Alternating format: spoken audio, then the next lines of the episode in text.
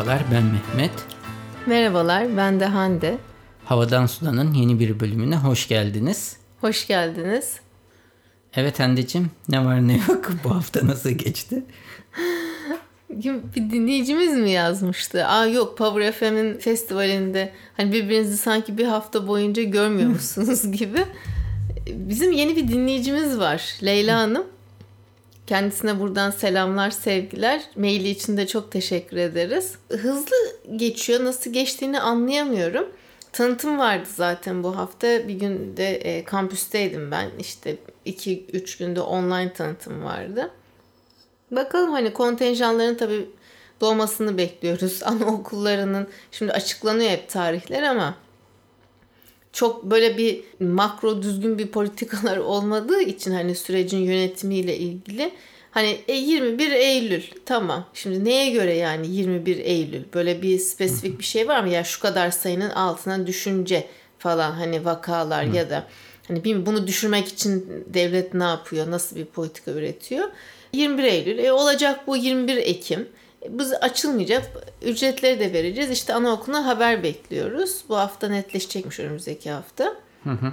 Ben onlarla biraz kafam meşguldü. Onun haricinde e, yani üniversitelerdeki kayıt durumları ile ilgili çok da bilgin yok. Daha seçmeler yapıldı. Şimdi Ondan tercihler sonra... evet, evet yapılacak, yapılıyor. Çünkü üniversite öğrencileri de içinde değişik bir durum. Hani online Tabii. eğitime girecekler. Bütün bir senenin o şekilde geçme ihtimali de var. Böyle hani... Yani ikiler, üçler, dörtler geçen seneki. Şimdi dörtler zaten şimdi mezun oldular. Dediğim gibi ara sınıflar hani alıştı düzene nispeten bir yarım dönemde. Biz de alıştık artısı eksisiyle işte tecrübe oldu. Şimdi birinci sınıflar çok kötü. Yani e, çok kötü derken hani e, onlar kampüse gelmek istiyorlar. Düşünsene sen bir hevesle başlayacaksın. Sosyalleşeceksin, yeni arkadaşlar edineceksin. Şu an hiçbir tanesi ben mesela birinci sınıflara direkt online ders vermeye başladığımda benim için acayip zor. Çünkü kimseyi tanımıyorum. Hı hı. Düşünsene ben şimdi kendi öğrenci yani kendi öğrencime alışkın o bildiğim 4 sınıflara zaten 4 seneden beri beraberiz yani. E, hepsini tanıyorum e, biliyorum kimin nasıl biraz daha mizacı var, şey var hani ilgili, ilgisiz vesaire. Ona göre dengeleyebiliyorsun. Şimdi ben burada sıfır. Yani yüz yüzenin yerine hiçbir şey tutmuyor. Tutmaz yani. Hı, evet. Zor. Türkiye'den bir haberimiz var mı? Önemli bir şey ya da global dünyadan bir haberimiz var mı? Ya çok vardı şu an bir an kafamı toparlayamadım ama tartışılacak ya bugün sen de bir Tesla araç gördük. Hem de son böyle yeni modelinden hangisiydi yeni o? Yeni model değil. S yeni modeli değil. Ama iyi bir yani ee, Tesla üst... biraz e, üst en üst modeliydi. Tesla ürünlerini çıkarken tersten çıkıyor artıyor. Yani en üst modeli ilk çıkardı. Böyle e, X denilen modeli yani daha uygun fiyatlı olan modeli daha sonra çıkarttı. Yani insanlar aldıkça daha ucuzunu çıkartıyor. Bu S modeliydi. S modeliydi. Hı. Herhalde yani erkek ya da kadın şoför Hı. kimse e, çevreye bu kadar duyarlı olup kırmızı ışık ben, yanarken bence Tesla'yı insanlar çevreye duyarlı olduğu için almıyor. Niye alıyorlar? Ee, Benzin parası vermemek için. Hayır. Onun sunduğu bir lüks var. Ayrı bir motor sesi duymuyorsun. Her şey içerideki elektronik. Araç kendi kendini kullanabiliyor Türkiye dahil. Hmm öyle düşünmemen lazım. Yani çevreci tamam. ve ama e, hüdük zaman, demen tamam. doğru değil yani çünkü çünkü öyleydi yani öyleydi. hüdüktü yani bugünkü ha. kırmızı ışık yanıyor hepimiz duruyoruz ve adam ya da kadın insan bastı geçti böyle saygısızca. Ben de dedim ki ne kadar ayıp böyle güzel bir araba kullanıyor. Çevreye saygılı. Şöyle dedim, düşünmem. Çok Mercedes'ten daha fazla para verip aldığı bir araç sonuçta. İşte ben öyle bakmadım. Ben ona. öyle baktım.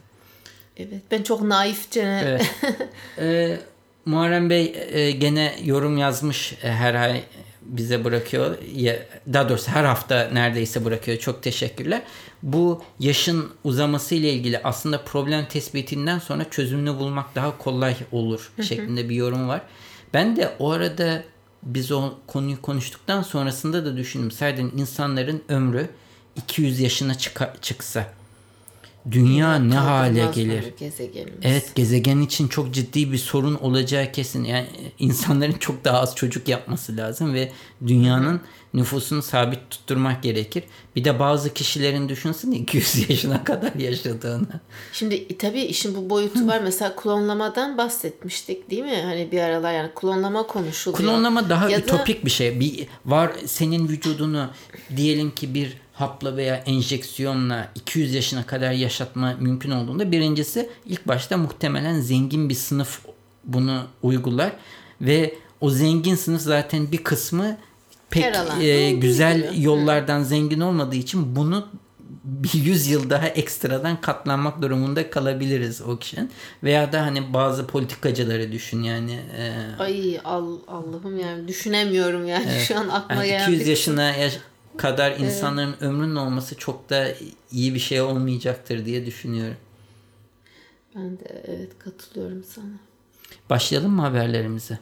Haberlerimize tabii başlayalım. Şöyle e, dinleyicimiz e, Tuğberk Bey'in e, çok anlamlı bir maili vardı. Ben de uyarısını dikkate alıyorum ve kesinlikle konuşurken İngilizce kelimeler sarf etmiyorum. Haberlerime Dikkat ediyorum. İngilizce- Kesinlikle deme senin için çok iddialı bir laf. Şimdi devamlı öyle okuduğun için aklına bir anda gelmiyor. Kolayına kaçıyorsun. İşin komik kısmı şu. Aynı eleştiriyi ben ilk böyle 5 sene evvel işte podcastler yavaş yavaş çıkıyor ve benim de dinlediğim bir podcast vardı. Şimdi adını vermeyeyim. Ee, orada Twitter üzerinden bir de böyle herkesin göreceği şekilde e, söylemiştim.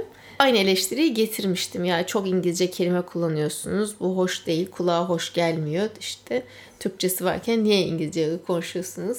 Söylüyorsunuz Ama sen çok kelimeyi diye. Ben son birkaç bölümde yaptım. Yani baştan beri yapıyor değildim gibi. Neyse tu, e, Tuğberk Bey de bu arada bir e, Medium'da yazı yazmış. Şöyle dijital erişilebilirlik çalışmaları adında böyle bir farkındalık gittikçe artıyor hani önemi. Nedir ne değildir dijital e, erişilebilirlik? Kaynaklar ve projelerden bahsediyor yazısında. Dijital erişilebilirlik alanında e, genelde kaynakların büyük çoğunluğunun İngilizce olduğunu söylemiş ama Türkçe'de ise konuyu tanıtıcı bazı yazılar e, var diyor. Linkler paylaşmış. İlginç bir makaleye rastladım. Collaborative Fund diye bir şey. Makalenin ilginçliği şu. e, Yetenekleri ikiye ayırmış. Sonlanan ve devam eden yetenekler diye. Sonlanan e, yeteneklere yani sonu gelen yeteneklere bir örnek vermiş. Bu 1800 kişisel olarak mı küre, küresel olarak mı? Yani genelde mi? Yani ülkeye bağlı, global olarak olabilir. Bu kişiye bağlı olarak almaman lazım. Diyor ki 1800'lü yıllarda Amerika'nın bizde kapattılar. Kuleli gibi bir lisesi var. Amerika'nın en büyük orduya ait subayları yetiştiren okul West Point. Hepimiz e, duymuşuzdur. Hatta bazı politikacıların da okuduğu bir okul. 1800'lü yıllarda yani 19. yüzyılda en popüler öğretmen Robert Walter Weir'miş ve dersi de ne biliyor musun? Nedir? Sanat. Sanat. Çok güzel. Resim çizme, resim dersi. Niye? Çünkü o yıllarda bırak diyor global haritaları Amerika'nın haritaları bile tam değildi diyor. Bir savaş alanında bir komutanın en önemli şey hemen hızlı bir şekilde o bölgenin haritasını çizip ordularına gerekli dağılım emrini vermesi. Yani haritayı orada askerler çiziyordu, subaylar çiziyordu. O yüzden de resim dersi, sanat dersi vardı diyor. Nasıl çizileceğini, nasıl O resim yapılacağını gösteriyor. Yani ilk resimden başlıyorlar sonra da harita çizmeyi öğretiyorlar. Sonra diyor zaman içinde bu dersin önemi azaldı. Şu anda West Point'te tahmin edeceğiniz üzere çizim sanat derslerinin hiçbiri yok. Bunun yerine harita e, işte kartografi mi deniyordu? Yazılımlarının nasıl kullanılacağını anlatan dersler var diyor. Yani eskisi gibi bir sanat dersi öğretmenine artık ihtiyaç kalmadı. Harita mühendisinin harita programını nasıl kullanılacağını anlattığı ders geldi diyor. Anladım. Sen yetenek derken becerileri kastediyorsun. Evet. Tamam. Ben yetenek deyince o yüzden sana kişisel mi anlayamadım. Ha, anladım. Tamam. Anladım. Yani diyor ki kısaca zaman içinde her tür meslek veya beceri çok talep görebilir ve zaman e, sonra geçen zaman içinde de yok olabilir ve diyor ki bu tür yetenekler de aslında en çok para kazandıran mesleklerdir. Yani o zamanın becerisi sana para kazandırır ama belki bir 30 yıl sonra o meslek yok olabilir ya da 100 yıl sonra kimse hatırlamaz bile şeklinde söylemiş. Ve bu böyle geçer. Diğerleri de yüzlerce yıldır var olan becerilerdir ve bunlar hiçbir zaman kaybolmaz ve o beceriyi çok iyi kullanan kişiler de en yukarılara çıkar ama en iyi olmalı lazım çünkü hep hepsinin herkeste bu beceri e, yüzlerce yıldır kullandığı için en iyiler burada kendini gösterir gibi bir yorumda bulunmuş. Sence nedir diye söyleyeyim. Birinci sırada not being a jerk demiş. Bu nedir e, Türkçesi? Bir baş belası olma gibi mi? Yani çok küstah olmamakla Küstah, başlar. Yani bunlar tamam. hep aslında bu kaybolmayan beceriler e, insanların içinde olan şeyler. Mesela zaman içinde e, bilinen şeylere kendini hızlı adapte edebilmek. Diyor ki sirozla ilgili yapılan birçok buluş bir öncekini tamamen geçersiz kılmıştır diyor. Sen gelişen şeyi, değişen şeyi çabuk kabullenmen gerekiyor bazen diyor. Yani o yanlış bir bilgi olduğunu kabullenmen gerekiyor. Onda eski bilgilerde ısrar etmemen gerekiyor gibi. Aslında eleştirel düşünce diyoruz biz buna kısaca değil Sen- mi Mehmetçim? Sen bir akademisyen olarak çok daha Evet. bu konularda yetkinsindir. Daha iyi Sağ ol, doğru terimleri biliyorsundur. Hızlı kavrama yeteneği, işte çeşit çeşit yetenekleri anlatmış. E, gerektiğinde yardım e, teklif edip gerektiğinde yoldan çekilmeyi bilmek gibi e, farklı yetenekleri anlatmış. Bu makaleyi paylaşırım. İngilizce bir makale. Bayağı da uzun. Çok uzun değil. Ee, bana uzun geldi Sana an. uzun geldi. ben en çok ilk yok olan meslekler kısmı bana. Orayı çok hızlı geçtim. Bir tane mi şimdi böyle sen? Bir resim tane. dersi. Evet. Yani makalenin başlığıyla içerik e, bir kısmı dolmuş bir kısmı dolmamış. Başlık çok cazip merak uyandırıyor. Böyle ben şimdi... Ben vakti zamanında şöyle bir şey daha okumuştum. Ee, İngiltere'de de e, yine 1700-1800'lerde çok ciddi bir loca var. Meslek grubu. Bunlar kamçı üretiyormuş. Atlar için kamçı. Etraf at dolu olunca kamçı Tamam. üretiyorsun. Düşünsene hiç sıfır olan bir meslek. Kimse üretmiyor artık yani. Belki fabrikada birileri üretiyordur art- artık. Bütün dünyaya satıyor olması lazım ancak. Evet ama yani becerilerden, skilllerden bahsediyoruz. Dünya Ekonomik Forumu'nun hazırladığı hep böyle bir liste var. Ben öğrencilerime de paylaşırım. Her 5 senede bir işte o beceriler çok değişiyor. İşte yaratıcılık geliyor, eleştirel düşünce geliyor, işbirliği başkalarıyla çalışabilme becerisi geliyor. Bu çok önemli e, hani Bu burada için o da vardı mesela. Diyor ki hatta sevmediğiniz kişilerle çalışabilme becerisi diye söylüyor. Sen bana bir tane video mu gönderecektin? Yaratıcılığı nasıl arttırabiliriz diye. Seninle daha önce konuşmuş muyduk? Hatırlamıyorum. Mesela bunun üzerine biraz bakınmak istiyorum. Sanki potansiyelim var ama ortaya çıkmıyormuş gibi geliyor. Zaten Covid zamanında e, birçok kişi bu online derslere, farklı yeteneklere kendilerini yönlendirmişti. Piyano dersi alanlar falan online olarak. Evet. Geçelim senin habere. Ya bende şöyle bir haber var. Ben aslında e, buranın yani bu rotayı böyle görünce çok etkilendim. Vay dedim harika bir görsel. Bu bir köprü. Şangay'da iki mahalleyi aslında birbirine bağlıyormuş, birleştiriyormuş. Bir yaya köprüsü ve 97'den bu yana da şehrin sakinlerine hizmet veriyormuş. 1 kilometre uzunluğunda. Şimdi bu bir platform gibi düşün. E, fakat bu renkli projeleriyle bilinen bir firma var, mimarlık firması. Burayı şehrin en özel simgelerinden biri haline dönüştürmüş. Bu aslında biraz biz New York'ta gezerken High Line vardı. evet. Eski demiryolu köprüsünü böyle dönüştürmüş. Parka çevirmişler. Evet, park, yürüyüş parkuru vesaire. Burada da e, aslında en yoğun noktalarmış bu iki mahalle, şehrin en yoğun noktası. Şimdi üç ayrı renge boyamışlar. Mavi var, işte yeşil var, açık yeşil böyle. Bir de pembe var.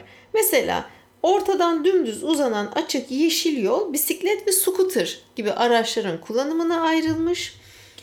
Ve böyle e, kıvrılarak ilerleyen bir pembe yol var böyle e, köprünün üzerinde. O yayaların bu yürüyüşü işte acele etmeden yavaş bir tempoda çıkarmalı tadını çıkarmaları için e, ayrılmış. Sonra burada High Loop'muş bu köprünün adı. Mesela cam göbeği mavi renk ise insanların durup sosyalleşeceği alanları temsil ediyormuş. Sen istiyorsan o mavi alanda piknik de yapabiliyormuşsun. Böyle küçük artık nasıl olacaksa. Dinlenme seyir terası, amfiteyatrolar aynı Highline'daki konsept çok benziyor. Highline bu kadar e, renkli değildi sadece. Evet. Burada bayağı bir renklerle de Highline ama çok yeşildi. Çok. çok yeşildi. Evet. Çok ciddi yani. Etrafında bayağı bir ağaçlar. Evet park yapmışlar orada demir yolu üstünde. Burası daha çok saksılarda çiçekler varmış gibi duruyor. Ama ben bu tür fikirleri çok seviyorum ve yani nasıl bir işte sonuçta ne mimarım n- e, bilmiyorum bunu bunu nasıl şehir plancısı değilim ondan sonra belediyede çalışmıyorum yani bir yetkim de yok karar alma ile ilgili E, bu böyle bir şeyleri yapmak ve önermek istiyorum. E, Türkiye yani İstanbul'da yaşadığım yerde ya da Ayvalık'ta köprü vardı. Köprünün iki halden üçüncü hale en nihayetinde bir şeye benzettiler ama ne kadar kötü. Hani böyle güzel fikirler varken niye belediye başkanlarına böyle önerilip de e, değil mi e, sunulmuyor ya da halk neden daha katılımcı bir şekilde böyle yönetime katılmıyor? Bunun üzerinde düşünmek lazım. Anladım. Çok isterim yani. Buradan not düşmüş olalım. Buradan bütün belediye başkanlarına sesleniyorum. Bu e, Fast Company haberi bir sonraki haberim e, pandeminin mimariye olan etkisi üzerine bir yazı. Tahmin ettiğin üzere bu Amerika'daki durumu yansıtıyor ama Türkiye'deki durumdan da çok farklı değil.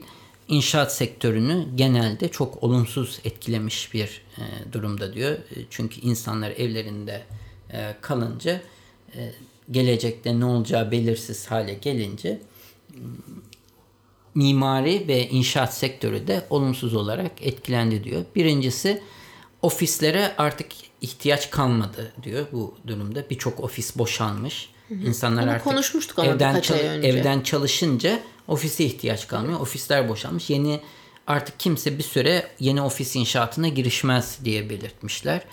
Ee, başka işte e, okullarda, üniversitelerde online eğitime geçtiği için pek çok binası boş kalmış. Ee, diyorlar ki artık üniversiteler bile boş kalan binalarını ne yapacaklarını düşünüyorlar bu durumda diyor. Artık öğrenci yok, yurtlarda kalanlar İşte yok. evet. Yurtlar, yemekhane, kantin. Yani ben biraz hüzünlendim cuma günü kampüse gittiğimde. Aynı şekilde oteller şey ama artan sektör şehir dışındaki evler yani Amerika'da klasik bir suburb denilen şey vardır şehrin dışında Periferi. evet çevresinde arabayla bazen e, metro veya trenle gidile şehre kolayca geçilebilecek yakınındaki ufak şehircikler orada apartmanda oturmazsın da bahçeli bir evde oturursun onlara talep tahmin edeceğin üzere artmış. E İşte benim Senem arkadaşım da cuma günü konuştuk. O da Kurtuluş Nişantaşı o tarafta oturuyor. Ve bir de hiç sevmez zaten. Yani pandemide şehirde hayat geçmedi dedi. Hafta sonları mutlaka benim şehir dışına çıkmam lazım dedi. 10 yaşında da kızı var. Seviyor da zaten permakültür falan hani bu tür şeyleri ekoloji. E, kesinlikle Mesela bu onun tam ihtiyacına göre bir şey. Biz gene bak Anadolu yakasında yani nefes alabiliyoruz. Yani şöyle bir çıkıp arabayla geziyorsun ne bileyim sahil Fenerbahçe kalamış bir, bir şeyler yani daha böyle Ama işte gene çok rezidansiyel kalabalık yani. yani. Gene de kalabalık. Ama düşünsene kurtuluşta oturduğunu. Yani yan yana bitişik bitişik binalarda kalkıyorsun evinden apartmandan çıkıyorsun bina ve beton yoldasın.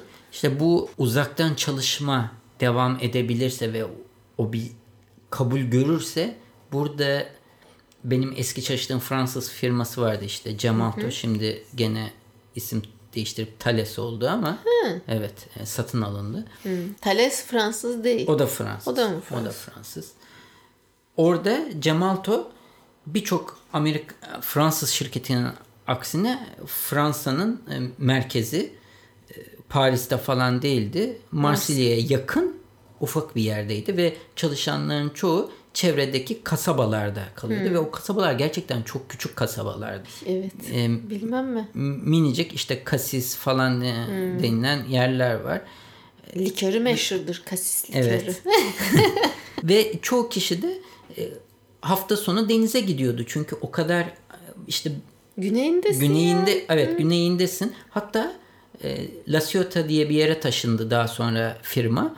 Bir daha söyle Mehmetciğim. La Ciotat. Oraya taşındı. Öyle tatillerinde ben de denize gitmişliğim var. Sandviç alıp denize gitmişliğim var. Bu durumda işte Türkiye'de de bu şey değişim gerçekleşirse pek çok kişi aslında güneye taşınabilir. Yani Antalya, işte Kaş, Bodrum, Marmaris internet olduğu sürece ve uzaktan çalışmayı şirket kabul ettiği sürece Ya oraya bir göç olabilir ve evet Sadece sınav dönemleri İçin- gelebilir miyim diye böyle bir soruyla. Zor yani. o yüzden de e, bir adaptasyon süreci olacak sana. İnşaat sektöründe de diyorsun. Evet. Evet. Ben en çok bu hizmet sektöründe işte kafeler, restoranlar nasıl uyum sağlıyor? Biraz böyle e, çıktığım yerlerde hani çok çıkmıyoruz ama zaten bir yere gitmedik. Yürürken, önünden geçerken ya da arabayla gözlemlediğim kadarıyla örneğin e, Suadiye'de Sahan restoran ki ben Sahan'ı severim. Yani yemeklerine Chia 1, Sahan 2. Çok güzel bir organizasyon yapmış. Hatırladın mı? Biz e, Hollanda'da Amsterdam'da mıydı? Bir restorandan ben bahsetmiştim. Böyle bölmeli bölmeliydi. E, Onlar Sahan'da- şeydi e, balon balon gibiydi onlar. balon Hepsi değil tam. ayrı yani daha özel kitlerdi. Burada sağın var olan alanı cam bölmelerle ayırmış. Yani mutlaka yan masayla aranda bir bölme var. Ve- Paravan var. paravan ve şeffaf. Yani görüyorsun ama paravan var. Çok e, nezih ve güvenli duruyordu. Hani o bir karartma yapmamış şeffaf olduğu için. Bir de güvende hissediyorsun. Hani yemek yerken de zaten garsonların hepsi böyle maskeliydi. Benim çok beğendim, çok hoşuma gitti. Onun haricinde gene bir sürü kafelerde işte midpoint'e falan bakıyorsun. Böyle Tıklım dip tıkış. dibe. Evet. evet. Çok onu aklıma almıyor yani. Alalım senin haberini. Benim haberim çok uzak diyarlardan. Ta Güney Amerika'ya gidiyoruz Mehmet. Kolombiya, Kolombiya'nın başkenti ve benim çok sevdiğim arkadaşlarımın olduğu Bogota başkentinden. Şimdi ve Bogota'nın e, çok daha güzel yani bir özelliği var. Nedir? Belediye başkanı kadın. Tamam mı? Ve kendisi eski bir bisikletçiymiş. Latin Amerika'da bir model de örnek teşkil ediyor Bogota bu konuda. Şehir planına ekstra bisiklet yolu ekletmiş. Hem de mesela Ankara'da yeni yapıldı ya 900 9 kilometre miymiş? 9 metre mi? Böyle çok kısa böyle başlıyorsun ve bitiyor. Hatta bu haber yapıldı. Ertesi günde o bisiklet yoluna park eden bir araba e, fotoğrafı paylaşıldı. Çok böyle kısa bir mesafe ama en azından bir yerden tabii başlamak lazım. E, Ankara'da hani örnek. Bogota'da aynı e, Paris, işte Milano ve diğer Avrupa şehirleri gibi arabaları şehir merkezinden çıkartalım, daha yayalara açalım ve işte bisiklet kullanımını açalım düşüncesiyle hareket edip e, ne yapmış? Bu arada Claudia Lopez, Claudia belediye başkanı işte dediğim gibi bunu ekstra 84 kilometre daha ekletmiş. Belediye başkanı diyor ki açıklamasında e, Bogota kentinin geleceğe taşınmasında çevreye duyarlı olmak çok önemli. İşte en iyi yol olarak hani çevreye duyarlılık anlamında bisiklet yollarının genişlemesine güvendiğini söylemiş Claudia e, Lopez. E, Şubat ayında da geçtiğimiz Şubat ayında şehrin önümüzdeki 4 yıl için olan kalkınma planını ki bu 550 kilometrelik bir ağmış 280 kilometre ek bisiklet şeridi ekleyeceğini duyurmuş. Ya az buz değil yani 280 farkındasın değil mi Mehmetciğim? Ve şu anda da şöyle bir istatistik paylaşıyor tabii ki. Diyor ki Bogota'da toplam seyahatlerin neredeyse %7'si bisikletle yapılıyormuş. Latin Amerika'daki herhangi bir şehirden bu daha fazlaymış. Mesela bu konu benim çok ilgimi çekiyor. Bayılıyorum bunlara. Anladım. Ve böyle bu alanlarda belediye başkanlarına yön göstermek istiyorum. Nasıl? Hı? Çok güzel. Buradan duyurmuş olduk. Buradan duyurmuş olduk. Ha işte bir belediye başkanı e, dinleyen varsa dinleyeceğimiz arasında podcast. evet. Benim bu haberim kimsenin bir işine yaramayacak. Baştan Gene bir söyleyeyim. askeri haberlerden. Askeri haber evet. Şans eseri şu andaki en karmaşık ve gelişmiş drone nedir diye e, bir şey okurken bu aslında bir mak- ufak bir makaleyle karşılaştım. Daha sonra da tabii bu alet neymiş diye araştırınca Tabii. bu videoyu buldum. Klasik Mehmet. Aletin ismi Fleur Black Hornet kara yaban arısı diye belirtebiliriz. Sence bu drone'un büyüklüğü nedir? En şu anki en karmaşık ve en gelişmiş drone'muş. Şimdi yaban arası dediğine göre küçük bir şey olması gerekmiyor mu bunun? Evet. Tamam. Parmağım kadar falan mı? Alet şöyle söyleyeyim. Evet parmağından biraz daha büyük. Sen işte diyelim ki asker tarafından sahaya bırakılıyor. 2 kilometrelik bir mesafeye gidiyor kendi başına. Sen uzaktan kumanda edebiliyorsun ama çevresindeki tüm objeleri görüyor. İçinde termali var. Burada şurada insan var. Burada insan var diyor. Gece görüşü var. Her şeyi var. Vay vay. Ee, şimdi videoda da bir yandan gösterecek nasıl bir alet olduğunu.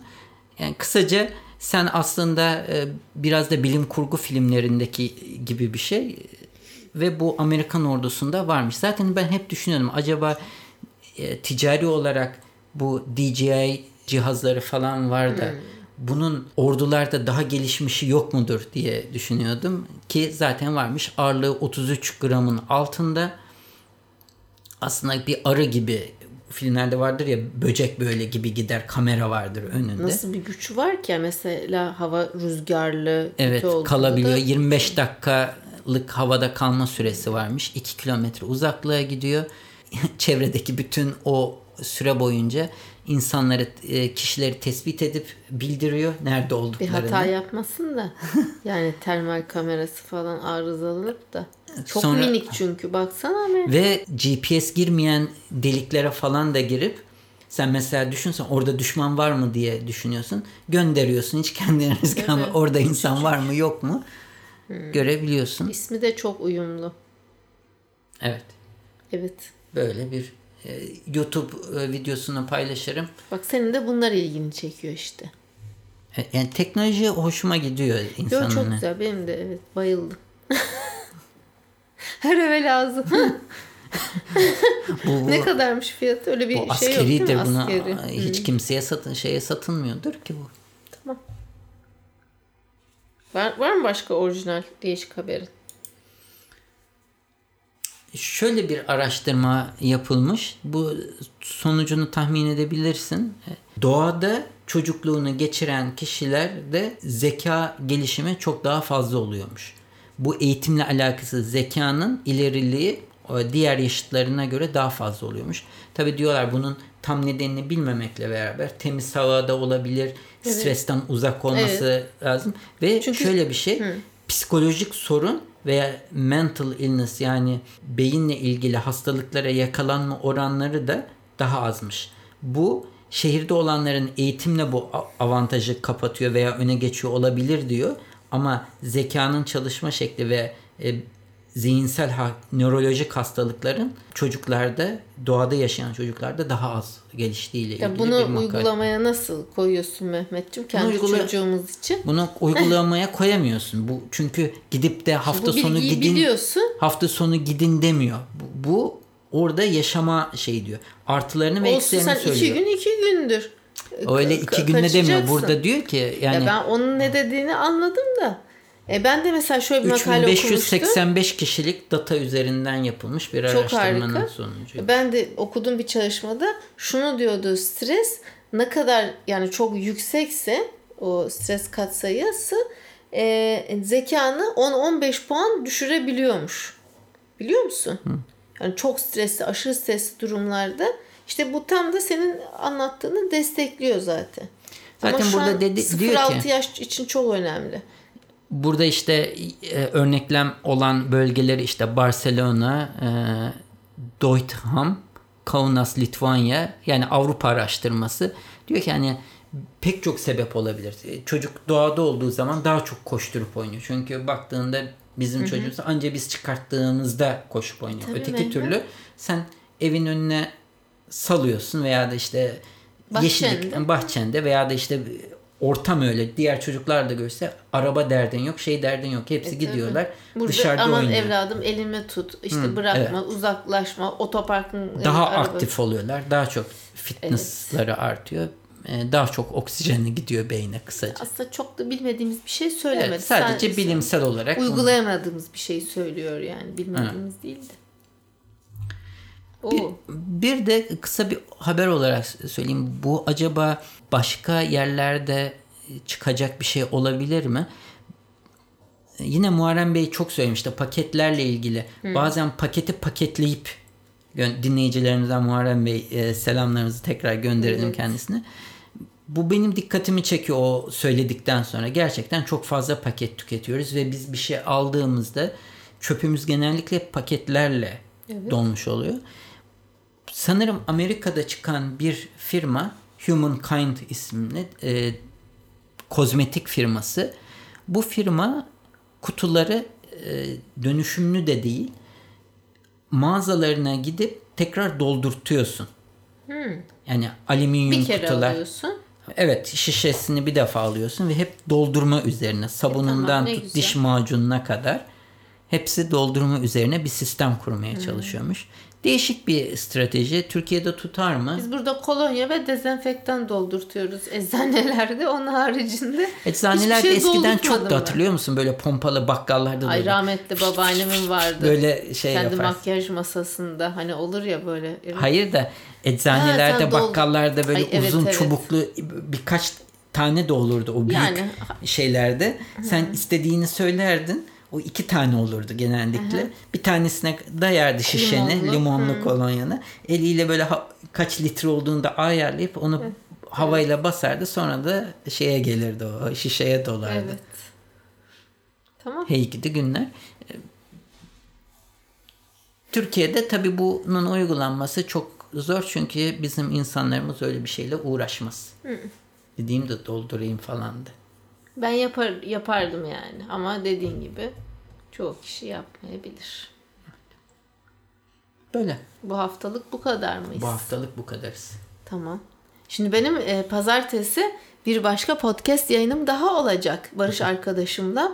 E, ekolojik, dijital ve ekolojik dünyadan bahsedeceğiz. O yüzden haberlerimin bir kısmını oraya ayırmış bulunmaktayım.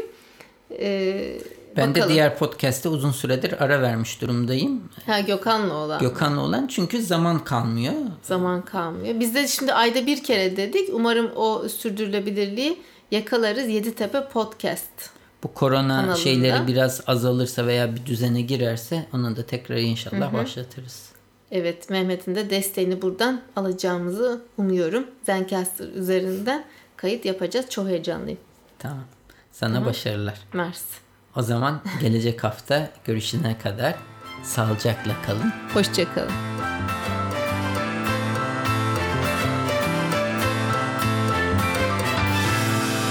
Müzik Arda Görgün.